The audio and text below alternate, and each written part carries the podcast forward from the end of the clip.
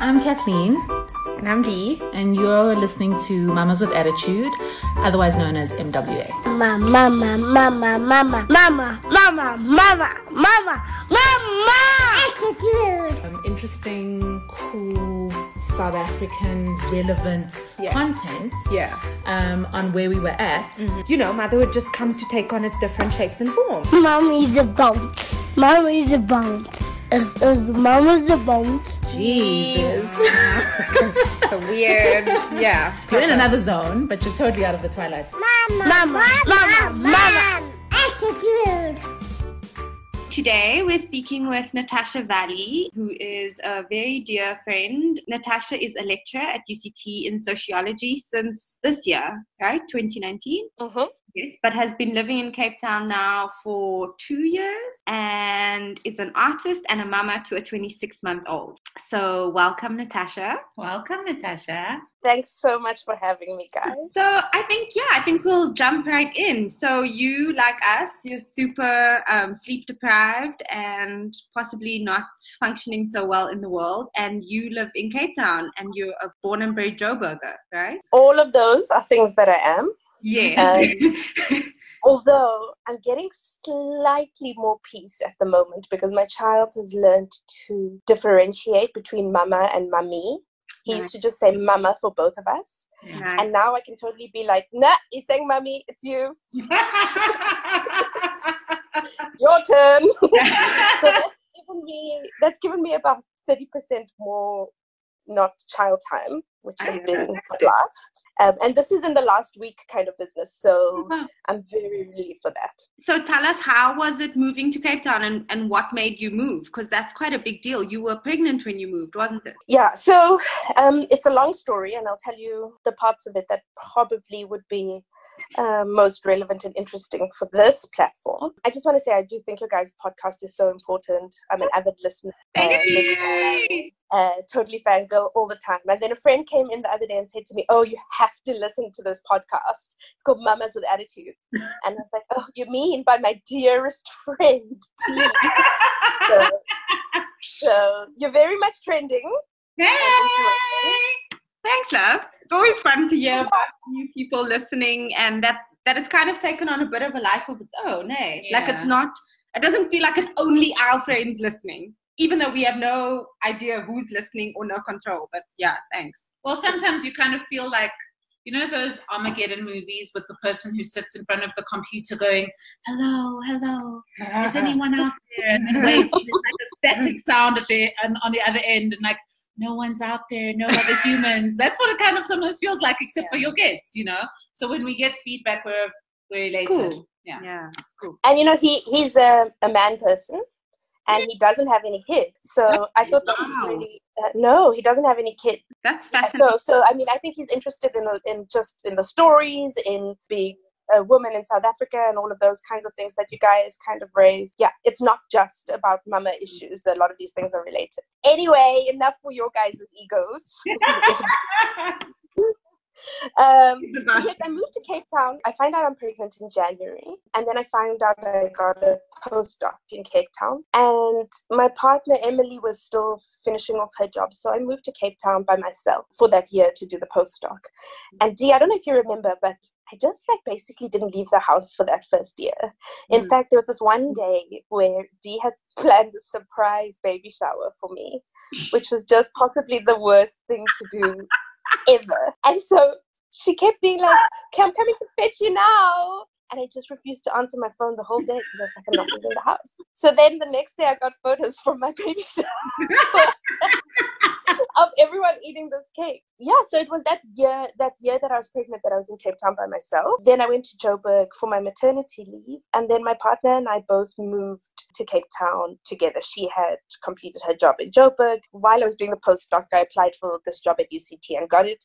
And she also happened to get a job here in Cape Town. So we were like, right, so this is kind of a long term business. Sure, sure, yeah. Um, and this is where we've stayed. I guess, in a way, wherever we would have chosen to raise our child, it would have been a whole different experience of being in that place. Absolutely. So even if we had stayed in Jozi, like doing this family thing would have meant that we'd have to interact with the city in a different way. Yeah. So I don't really know what it would have been like had we have stayed, and so I can't do that comparison. But if a few friends are moving to Joburg, to Cape Town now from Joburg with kids, and have been asking, and I guess the things I tell them are like, you know, outside activities are amazing, the beach is wonderful. Figuring out other parents, wow, is a lot. But I mm-hmm. imagine that's a lot wherever you are. You know, there's this kid in class whose parents are so cool.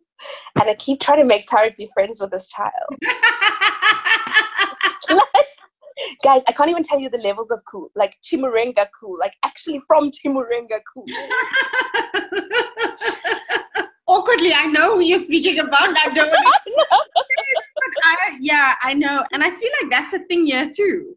Like you know, you kind of know who's whose parents, and you know, sometimes you're friendly with those people, but sometimes you're not. And then the kids actually, ironically, of course, it would be how it works out, have no desire in speaking with that child or playing Ugh. or hanging out or but it is quite funny though i think. So you've moved to cape town. You guys are relatively settled at this point. Tarek this is natasha and emily. This is their son and he has been in a nursery school kind of space for a while which i'd also really love to touch on with you because you two made quite different decisions, particularly in his very, very early life around childcare. I kind of now want to like swing around to how to Tariq in the world and the decision to have a baby. I suppose the best way to describe it is that you and Em made decisions around wanting to have a child, right? And as a same sex couple, there are some options, but that seem quote unquote conventional, and there's some that aren't. So, um,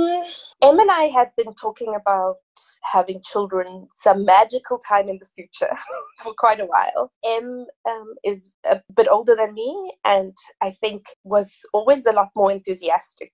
You know, I I always had the sense that unless I was going to have like an oopsie, Mm. I wasn't really going to make any moves towards having a baby. And you know, it's a bit difficult to have an oopsie when when you're with another woman. Uh, maybe sometime in the future, but for now, I don't know. Is it is it PC to call it a, a whoopsie? What straight people call? Yeah, a glipsy. Yeah. That's A glipsy. Which is the same. A glipsy, an oopsie. Yeah. Right? Yeah. So then, but So, fun fact most children are conceived on an oopsie. yes, because nobody would choose to do that thing. Nobody was choosing. I was drunk both times I decided to have mine. so yeah, yeah, you know, if your rational mind is in place, I don't know. I don't know. Yeah. That's yeah. yeah. I agree. So anyway, so having known all of that, I so yeah, the the oopsie was the only situation I could kind of manifest the possibility of having a child. But Em and I have always been uh, from the time we got together, which was about nine years ago. We've always been in an open relationship, and what that means has changed over time. Emily doesn't like the term open relationship. We haven't found the term that quite works for us yet.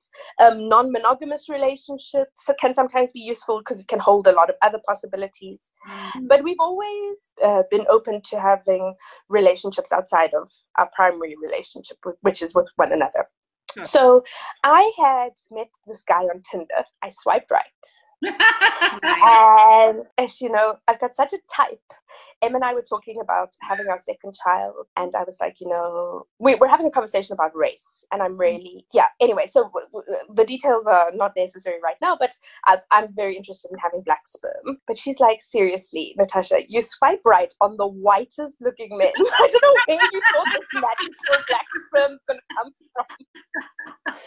Anyway so i swipe right on this guy.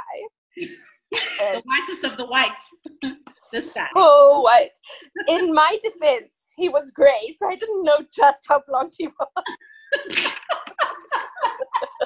anyway so so this guy and i started to have almost like a once a monthly really nice sunday morning brunch date where we'd get together um, he'd have croissants and coffee i'd come over we'd chat most of the time we'd have sex and then i'd leave and do my life and one of um, emily and my agreements was that the sex with other people is always protected Okay. so that was always the case and then when em and i started to talk what do you mean by Uh, protected?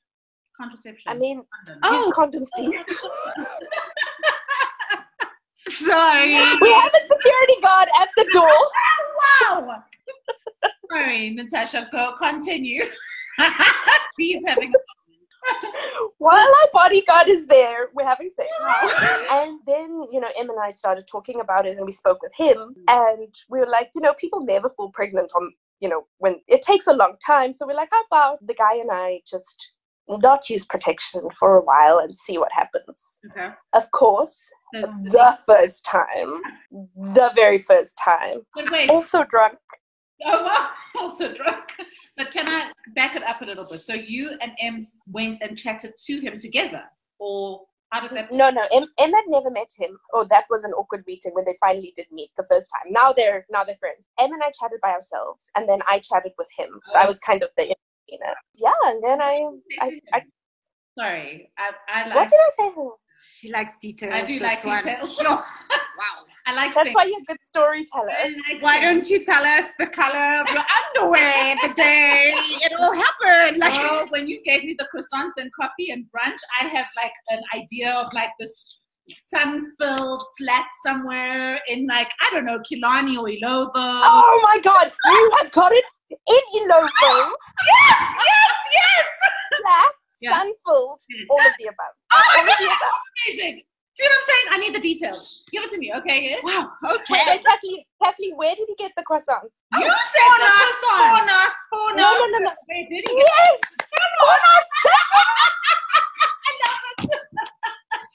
Wow, wow, wow, wow, Biggest wow, wow. losers. Babe, we were practically there. We were with you in bed beside you. I know, why don't you just tell the story, man?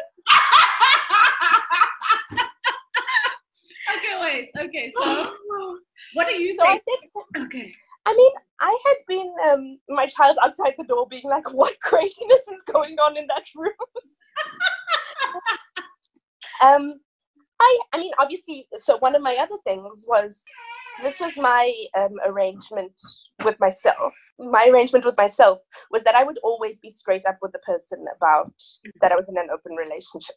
Know, not like the first minute I met them, because you, you want to at least decide whether they're worth the energy to even have that conversation. But once I kind of established that they were giving me their time and I was giving them my time, I'd have that conversation. So he knew obviously about Emily, and obviously over the kind of six months I'd spoken about her. And uh, she's an absolutely amazing person, and I think he had obviously gotten that um, from me speaking about him and our relationship over time.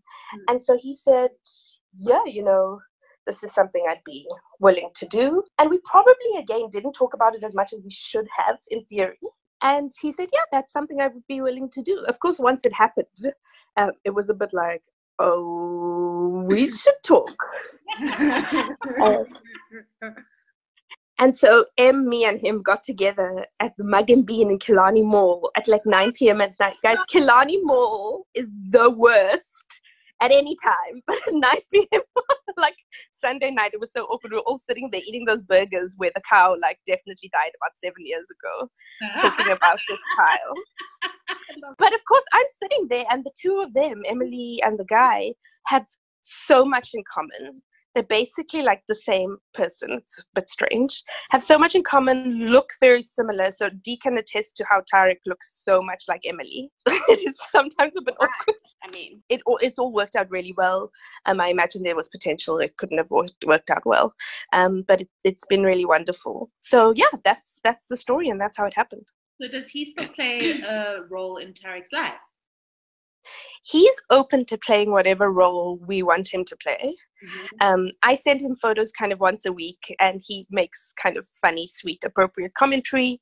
Um, he's seen Tariq a few times, so for his birthday and for Christmas, and he always kind of gets him a thoughtful gift. Um, and he wrote Tariq a really long letter when when Tariq was born that I've put in Tariq's scrapbook for me to give to Tarek when he's old enough to be able to read it.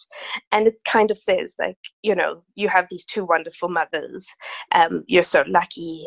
And it kind we're, we're kind of wanting to be guided by Tarek at a stage when he's able to um, understand some of the concepts.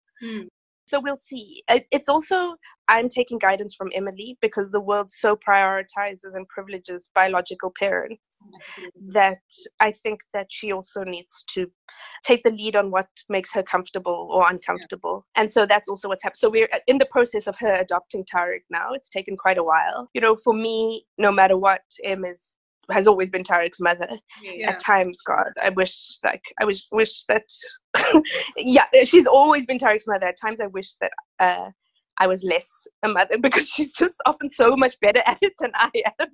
So for me, like the papers and stuff weren't, it didn't really make a difference. But understandably for her, you know, this has been a really important part of the process for her. So we're we're going through the the adoption.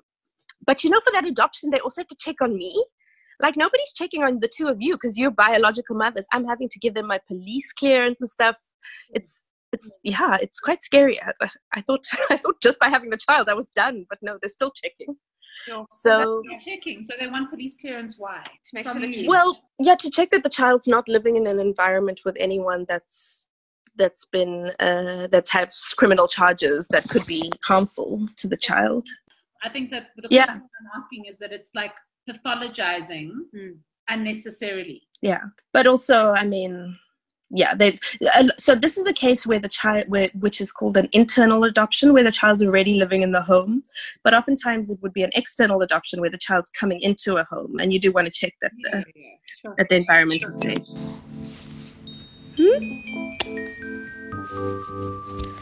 Morning, Tao. Mama. How was Tawi sleep? Fine. What number is the iPad again? Hi, Mama. May I get a kiss? Good morning, please. Yeah. Thanks, Tao. Good, good, good, good.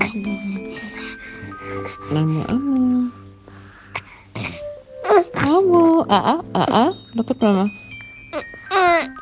Not the nipple. Yeah, Mama. And, I'm with mommy. And I'm with mommy.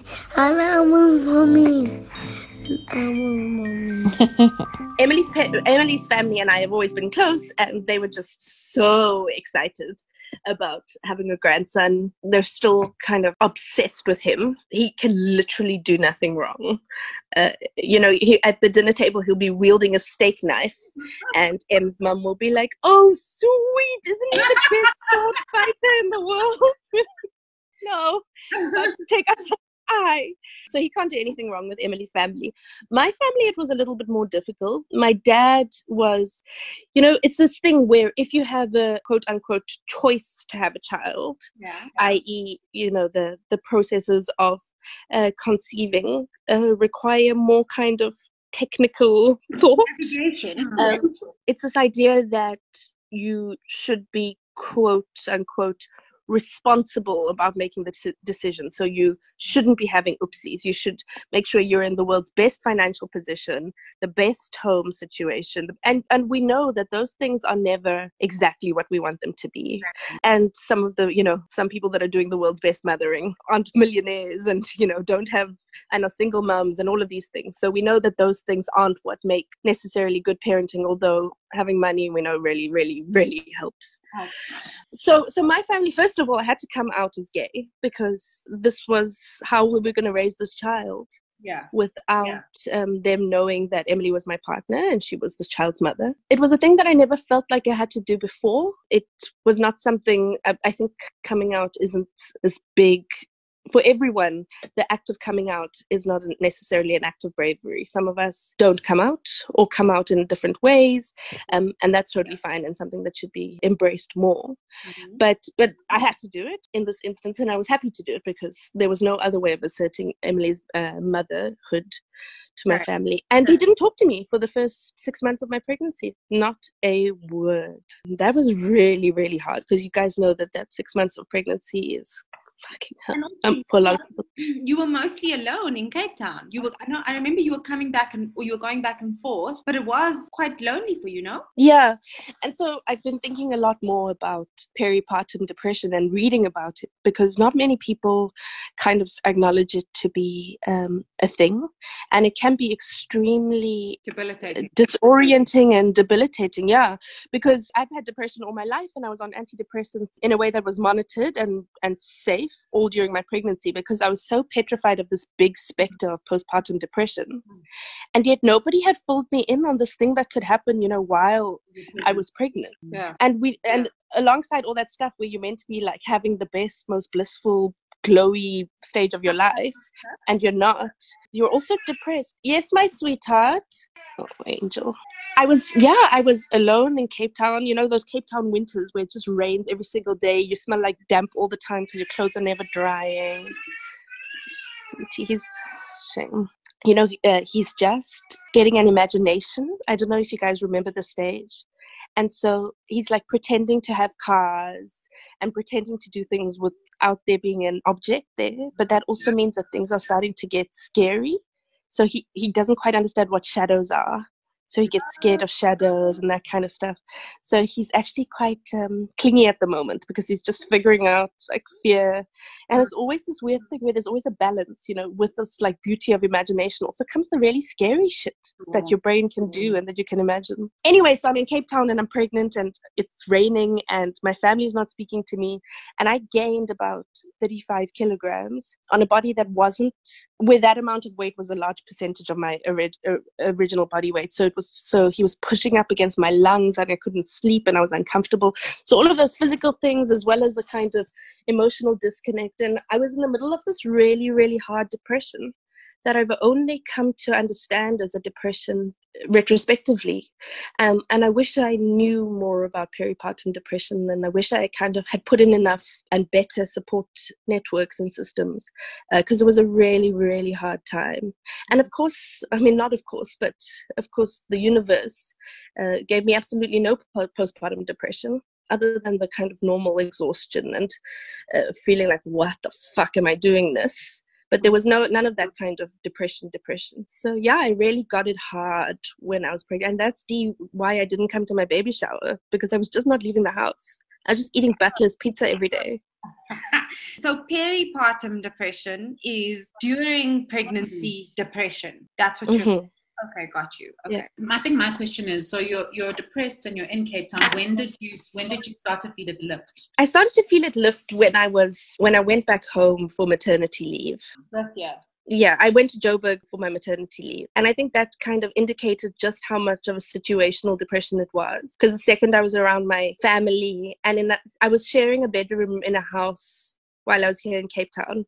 So it also wasn't like very much my space, you know. It was a shared kitchen, a shared bathroom. And so it was, and it was mostly, it wasn't the fact that it was shared, it was that it was unfamiliar and it wasn't home. So when I got home, and then my family started coming around to the fact that this child was happening and they better get on board. I was graduating my, getting my degree. Um, so things had felt like they were falling into place um, a lot more. And I knew Emily was coming next, the next year. So we were going to find, and then Dee helped me to find a place in Cape Town that was a place I really liked with like landlordy people that were really cool. Also cool parents, by the way. Totally want to get in there on those parents as well. oh, what? Are they also listening? I'm not Who knows? They, they might be. Yeah, I mean, yeah. Of course, the cool kids are listening, man.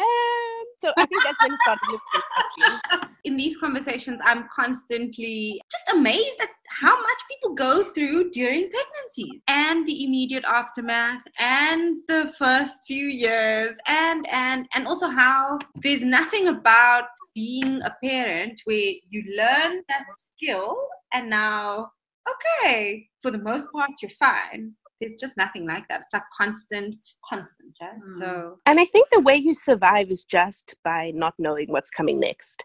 That's why sometimes I don't want to know what's happening with Tao mm-hmm. because I'm like, oh shit, this is around the corner. I don't want to know. I don't want to know. I But actually Dee was saying the difficulties of the pregnancy and then the difficulties of after the baby's born. But I also think we forget the difficulties of like the birthing and the decisions that need to be made there around money and what our bodies are able to do or not able to do, and you, and all of those decisions about what kind of delivery you're going to have, what kind you can afford, who you can have there, who you uh, those. I mean, yeah. So, uh, so Natty, let's talk a little bit about your birth, actually, if you don't mind, because you did natural birth, right? I like to call it vaginal birth because natural kind of assumes that there's an unnatural way. Yeah. Totally. And yeah, do you want to speak to us a little bit about the decisions that you made? So I'll speak to you about it in the form of two anecdotes, right? The first anecdote, we decided, okay, let's give this, um, let's let's try and not do a hospital. In our mind, we had the most beautiful story about the birthing outside of a capitalist system, taking the things that we find important about the world and the kind of world we want, manifesting that in the way we birth this child and go about birthing this child. no way. The first lady we go to, right? First of all, turns out in retrospect she's some crazy anti-vaxxer. Okay. Um, uh. he, like that has a whole cabal of anti-vaxxers behind her, so you can't say anything. and we get we get there to the place. Hmm. yeah, yeah. Yeah, they, they always have like an army around them. It's, they're very scary, those anti-vaxxers. Eh, are one of you anti-vaxxers? No.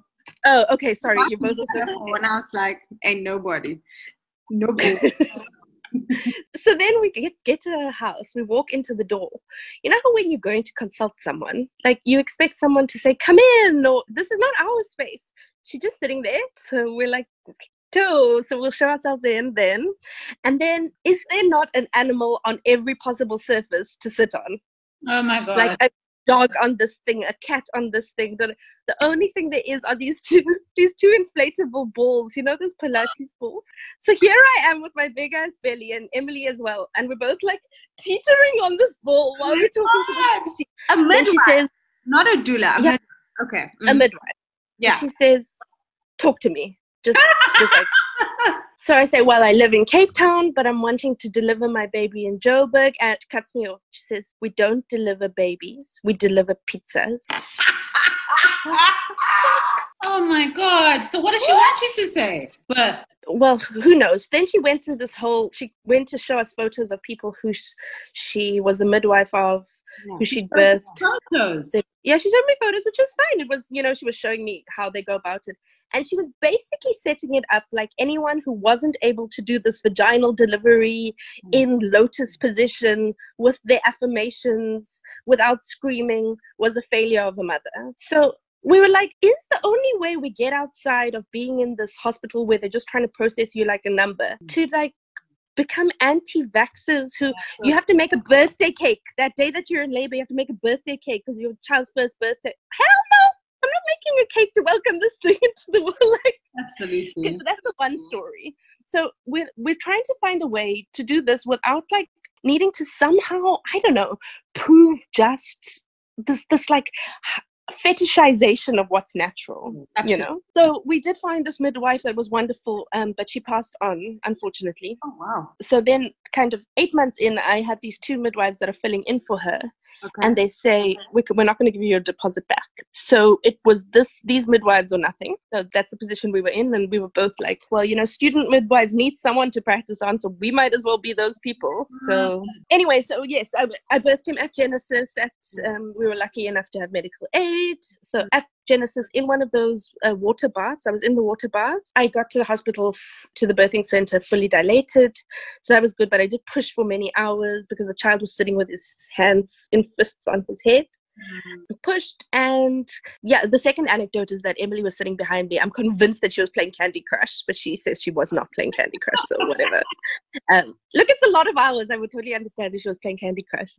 And then he comes out and i'm holding him on my chest and it's like the world's most beautiful moment and i'm feeling so loved up and all the hormones are everywhere and i turned around to her and i said baby why don't you join us she says to me, I don't have my swimming costume.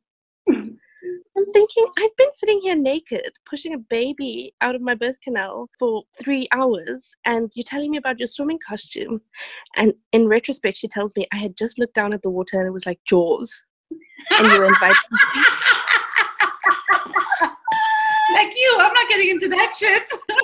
She's like, there was no love in the world that was enough.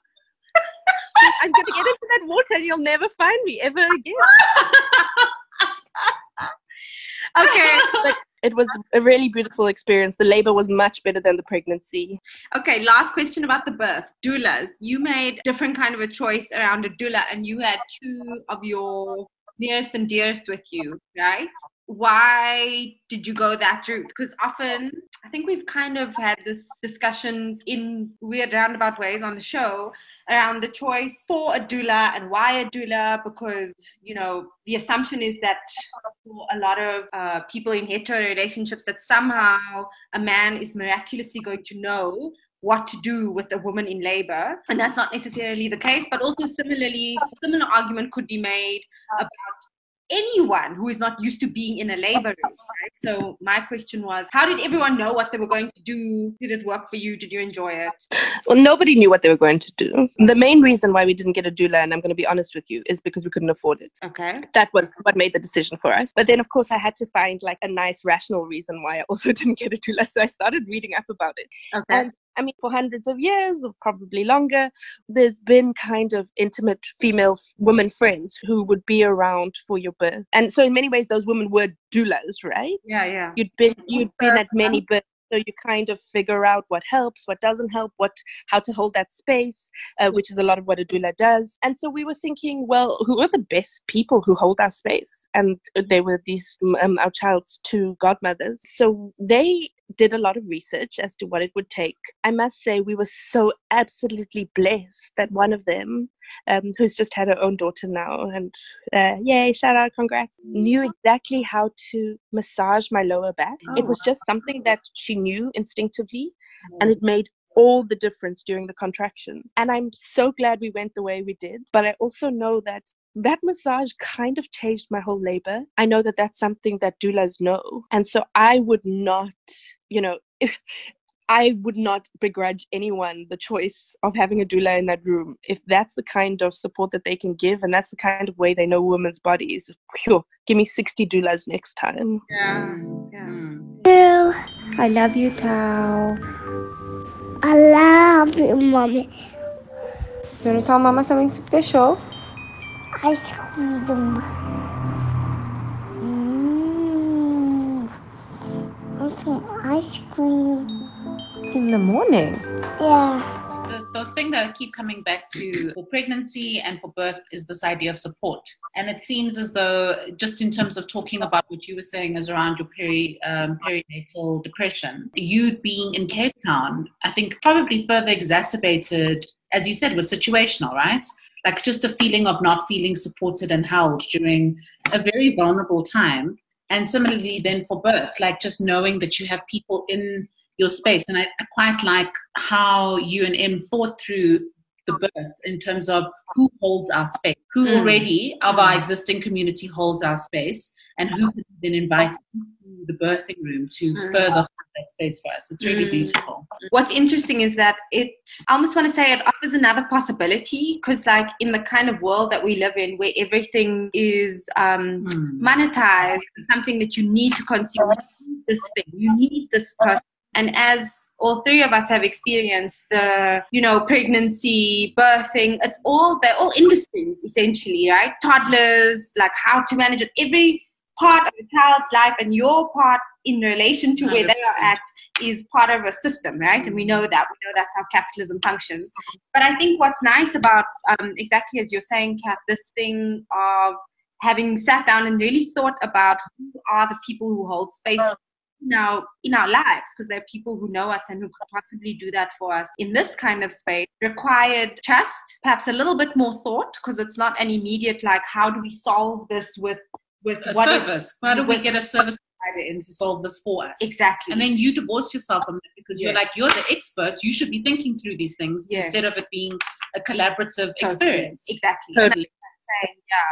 So like so so what you're saying, what I'm hearing you say is that there also there are other possibilities that come from exactly what you've said, which is sometimes just taking a step back and thinking because i mean also as you said earlier money does help. It's a, it's a huge thing right? Obviously in this in this game in many different games but in the in the child early life stuff it's a lot. Because we can't all afford everything all the time right? So so to just stop pause be like okay cool. How can we navigate this in a way where with we've thought about it and this is the best possible thing we can come up with. So it still feels it's still a choice. There's lots more agency possibly involved than just being like who's the best service provider right?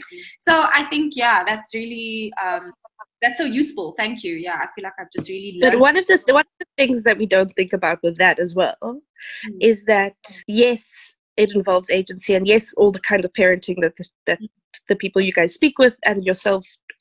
And I think us, Emily and I, are trying to do is the kind of parenting that just requires us to like sit back and think, like you're saying, Dee. But that is a lot of work and a lot of emotional energy. And sure, it's often like exactly how we want to be moving in the world and raising our kids, but it is exhausting. Like I said to you this morning, Dee, I was like, I wish I was just less woke sometimes because I do just want to put the child in front of little baby bum and have him like be quiet for two hours. But now I'm thinking of what puzzle must we do? That's a, I mean, that's a very superficial example, but you know, but thinking about how to be good people and how to parent well is is exhausting. It really is. And it's exhausting around every corner. Like the examples, the seemingly superficial examples are actually just they're just the top layer of a whole lot of other shit, right? In the in the kind of larger discourses around woke parenting, right? And I also think we can't all achieve all of it. So you get some of it right, and then actually you like totally fuck out on other things. And you're perpetually Um, making compromises, yeah. right? You're perpetually saying, what is it? What do I have capacity for? Sure. What do we have capacity for financially, mm-hmm. intellectually, emotionally, all of those sorts of things. Mm. So I think that we're always making trade-offs. I mean, yes. Dee was circulating an article. I don't know if you've seen it to Natasha, mm. the one that you circulated yesterday around Oh. why parents are so mothers are so exhausted. It didn't say parents, it said oh, mothers Yeah. is that you your, your kids are down at seven or eight or whatever time they're down and then you end up like scrolling through instagram or twitter or, Or watching netflix watching, yeah. netflix right? For the next three four five six hours knowing that you're you're basically compromising on your sleep just so that you can have some solitude. Quiet time that's your time. That's 100% like just yours right? Yes. So you wake up in the morning and you're exhausted and you know that you should have gone to bed like two hours before, but you didn't because for a moment you just wanted the solitude. Mm-hmm. And I feel like it's a perpetual exchange of mm. either it's the solitude or the sleep or the sex. Those are my three top S's, right? Where you perpetually like revolving them like, I know I shouldn't be fucking the, my husband or my man, but I really want that dick so that I, you know, like I, I'm, I'm going to be tired in the morning. I'm going to be tired and I'm not going to have had the solitude. And it's perpetually about like those hmm. exchanges. I don't know. Yeah, I think so. Completely. Yeah. Like I, I shouldn't be watching this quiz show. In the evenings I just watch quiz shows. Yeah. yeah. But also that that like alone time versus time with your partner. You know, I also think that's a that's a thing and of course a lot of these things just make us feel guilty, you know. In the evenings, why am I sitting in the room on Instagram when I could have the only conversation that's not about poo or screen time with my partner of, the day and yet that desire to be alone is so strong Totally. Like mm-hmm. and it does and i and i know because when when she says something to me from the lounge i sometimes like throw my phone like i was i wasn't on my phone i wasn't on my phone you know because you feel so guilty. Yeah. because you want to be doing all those things at once and also you know what you want to be doing you want to be like vacuuming. I want to be vacuuming sometimes because the house looks a mess when the child goes to sleep and the vacuum is really loud. So when practically does one actually vacuum? Yeah. honestly is this is this a problem that you guys have uh, solved? Actually, no, No, it's oh, not a problem no. we've solved. Actually, but now this is actually a good opportunity, I think, to swing back to the stuff around nursery schools and the stuff around how one gets, yeah, childcare, help in the house, how you keep all the balls in the air. Because what you're saying is that you're factoring this thing of trying to create some neatness in your home, but where does that fit in now in the three hours that everybody's home in the late afternoon? right? Between having to figure out supper and still kind of entertaining the child, but also making sure he's bathed and, And all of that connecting with the shit and and connecting each and yeah, exactly. So there's almost like a not everybody knows your context. So I want to ask you to just provide some of that. Maybe speak a little to the choice because you sent Tareki to creche, nursery school early. I mean, I think it's unfair to say early because it's almost like I'm saying nobody else does that, but actually most people, people send their children to nursery school from really young because they have to go back to work because that's how it works. And I remember you and I having that conversation and you saying, mm, this is kind of just what we want for him and it was a biggish nursery school also i remember so maybe you want to speak a little bit to some of those things because i feel like in again quote unquote these woke circles we all have these long conversations with each other with ourselves with our partners with family whoever about what might be best for the child what might be best for the for the child and at the time that you sent Tarek to i forget the nursery school's name not that i think we need to mention it but it was like right opposite our house. Do you remember where Tao and I were staying in, in Millbury? And it was so interesting because we could have, my entire day could have been completely different if, for example, Tawi was just going across the road to that nursery school, but he was going in, um, to a little play group in Observatory, which wasn't far, like a five minute drive, but it was still a navigation of time and space and location you know so so all of those things are interesting for me So, I mean, again, there were practical uh, decision, practical considerations, um, as well as considerations about caring for the child and what's best for the child and what's best for us. And um, Em had to go back to work, and I had to also be doing my postdoc. But the reality was that we probably only needed to send him to creche three days a week. And of those three days, maybe only one of them had to be a full day. The other two could have been half days. But we didn't. We sent him to creche because my postdoc, you know, with a postdoc, you know, you're relatively flexible. But we sent him to creche from five months um, every day, uh, call it until about three o'clock. Because we don't think that um, somebody who cares for your child at home should also have to do domestic work, because caring for a child is 50 jobs. And we weren't able to pay that person what somebody needs to be paid in order to do uh, that quantity of work. And uh, people at are at at creches are trained to do childcare. We didn't know anyone in Cape Town, so we thought it would be a good way to kind of network with other parents, and Tari can get to know other kids. And you know, I dropped him off at creche for that first day, and I got to work, and everyone was like, "This must be the hardest day of your whole life," and I was like, "Hell no! So happy."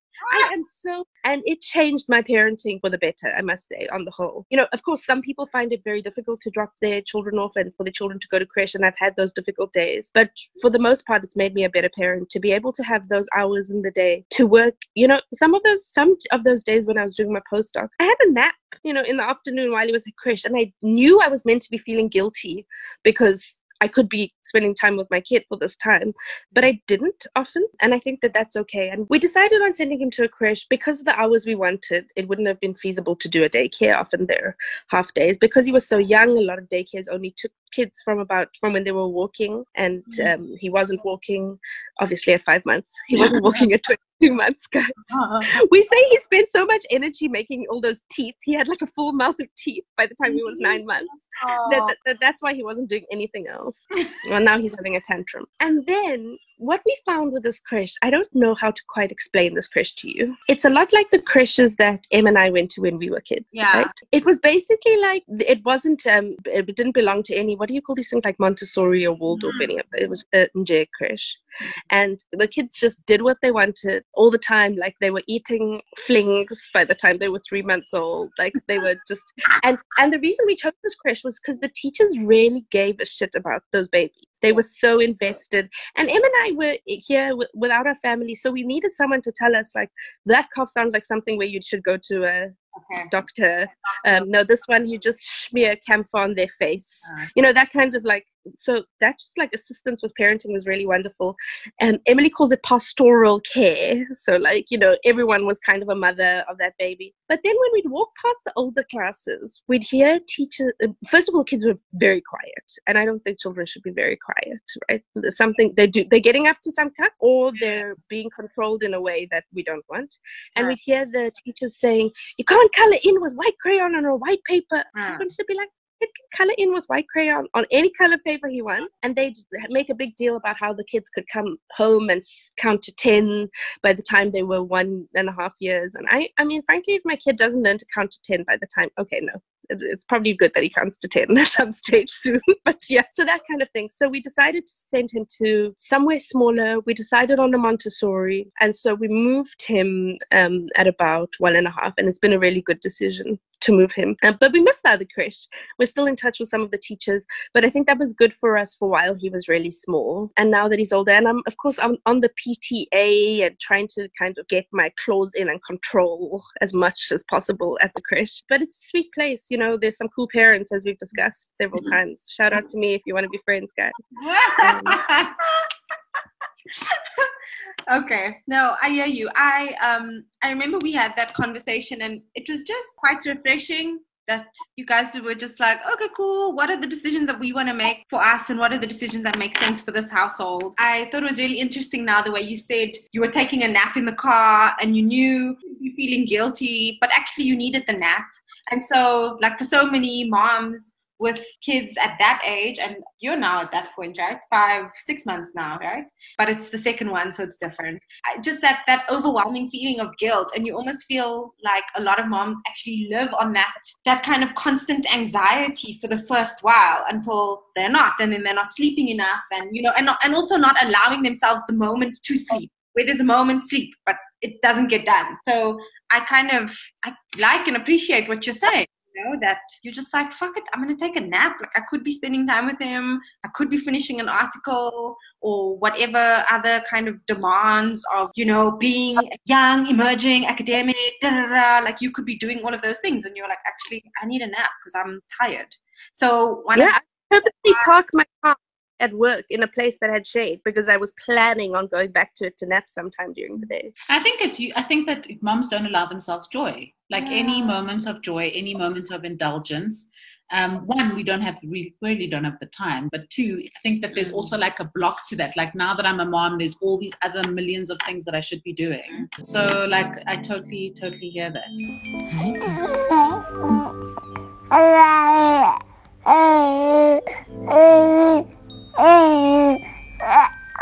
Wow, that's a very big story. Tell me more. Uh huh. My goodness.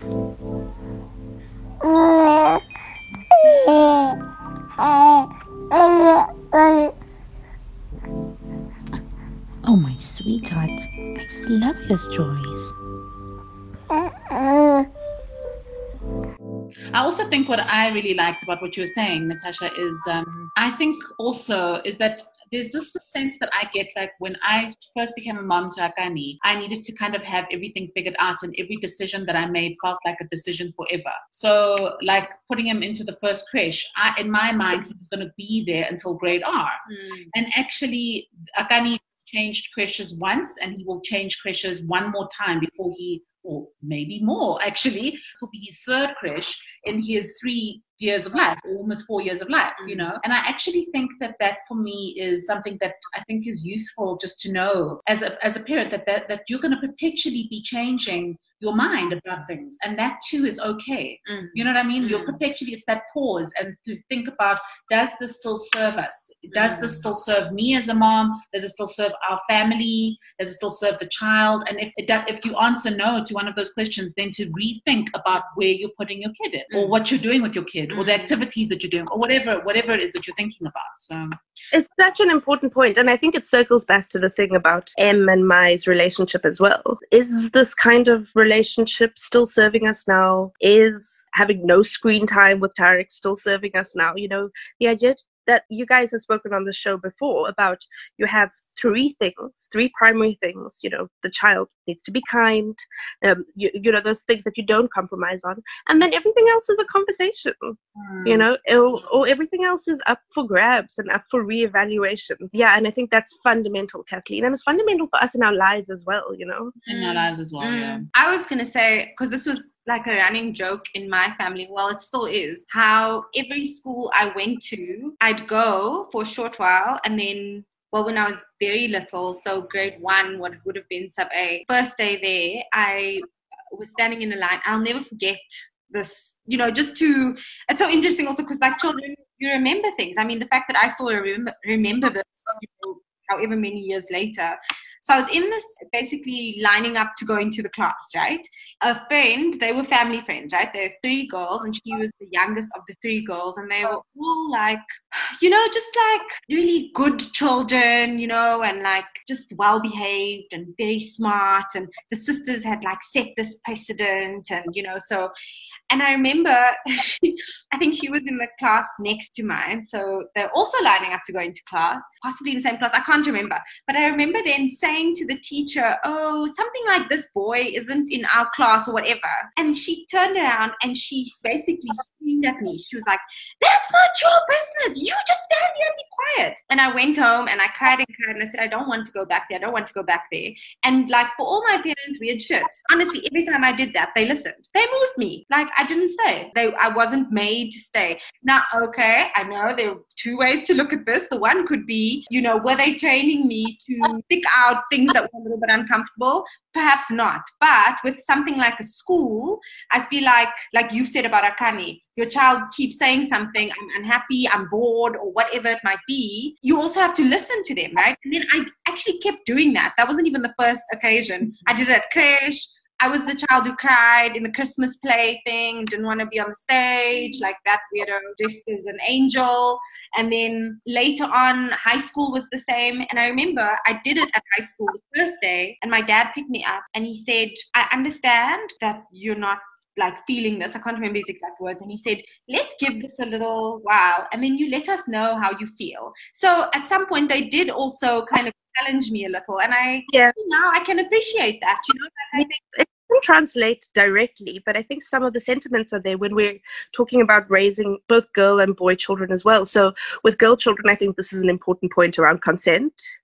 So when a girl child says to you, I don't want to do this thing, you take it really seriously because you're teaching them to be in a world where often we don't listen to women who say, I don't want to do stuff, right? So you, you, you show them that that is important. And with a boy child, so we took Tarek to the beach yesterday and he was getting uh, scared of going a little bit deeper. And I was thinking, you know, a lot of our parents would have said, come on, man, you know, just enjoy it. It's going to be nice. And then I thought, actually, my child is communicating to me as a boy child that he's scared of something and he's going to be in a world that tells him over and over and over again boys don't get scared boys just push on through and that of course is teaching him consent as well that like when you're scared when you don't want to that pushing on through is not okay and not always the best thing for everyone involved and it's okay to be scared and it's okay to be vulnerable and i think that yeah being able to change things is actually a very important kind of political step as well that it's mm. okay to step out of something when things aren't going right when things feel uncomfortable or when you just don't feel lekker or the people around you don't feel lekker absolutely. But also, there's this thing about,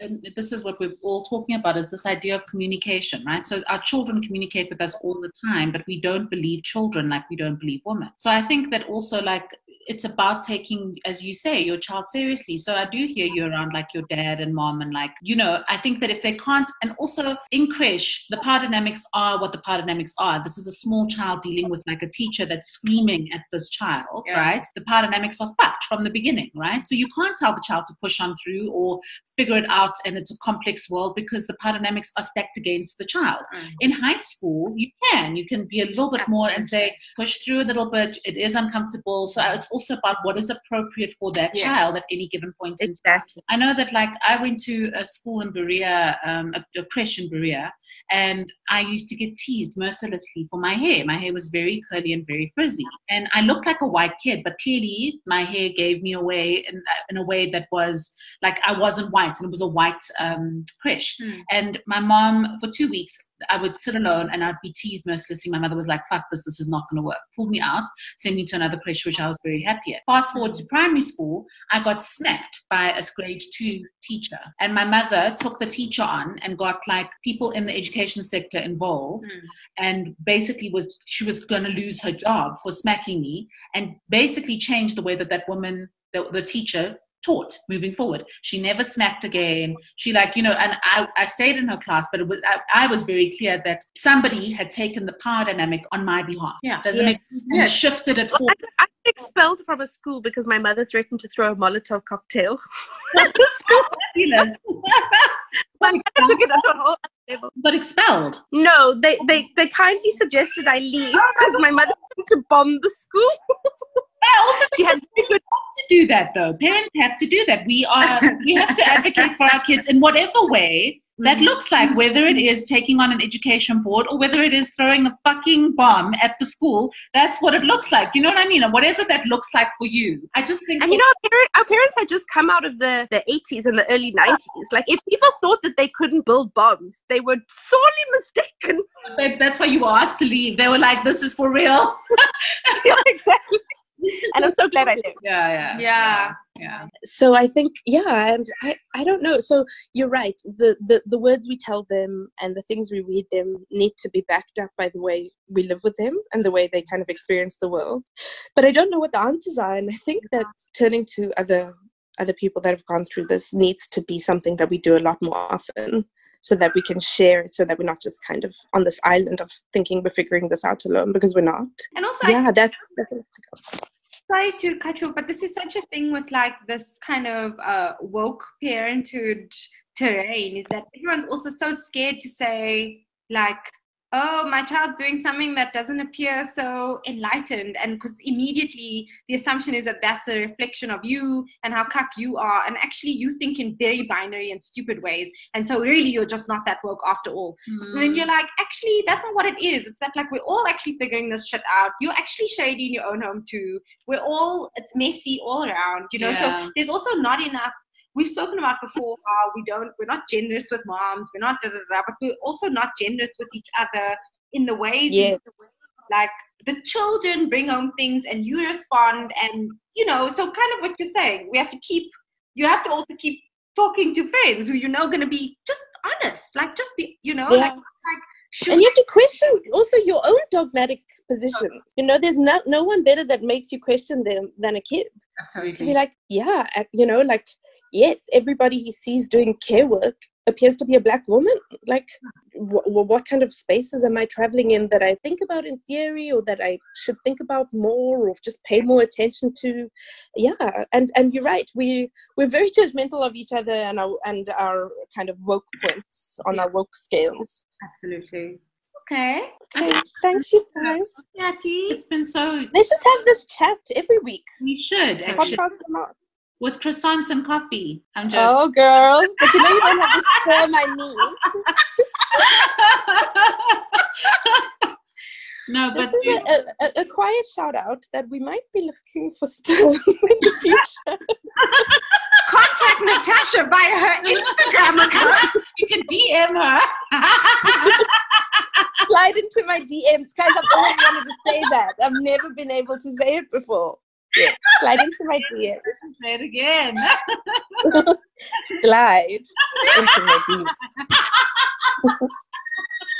oh my god you are okay thank you so much Okay, thanks you guys. okay Have a good one. Bye. Hey, I'm Kathleen, And I'm Dee. and you're listening to Mamas with Attitude, otherwise known as MWA. Mama, mama, mama, mama, mama, mama, mama, mama, mama. Attitude. The same way super I immerse myself in my career, Yeah. You've now immersed I've yourself now in immersed motherhood. myself in motherhood. Mommy's a bounce. Mommy's a bounce. Is, is mama's the bones. Weird, yeah. Mm-hmm. You know, motherhood just comes to take on its different shapes and form. Mama, mama, mama. no, actually, seriously, on a serious note, it's it's been really dope. Thank you. Okay, bye. Mama, mama, mama, mama. mama. Attitude.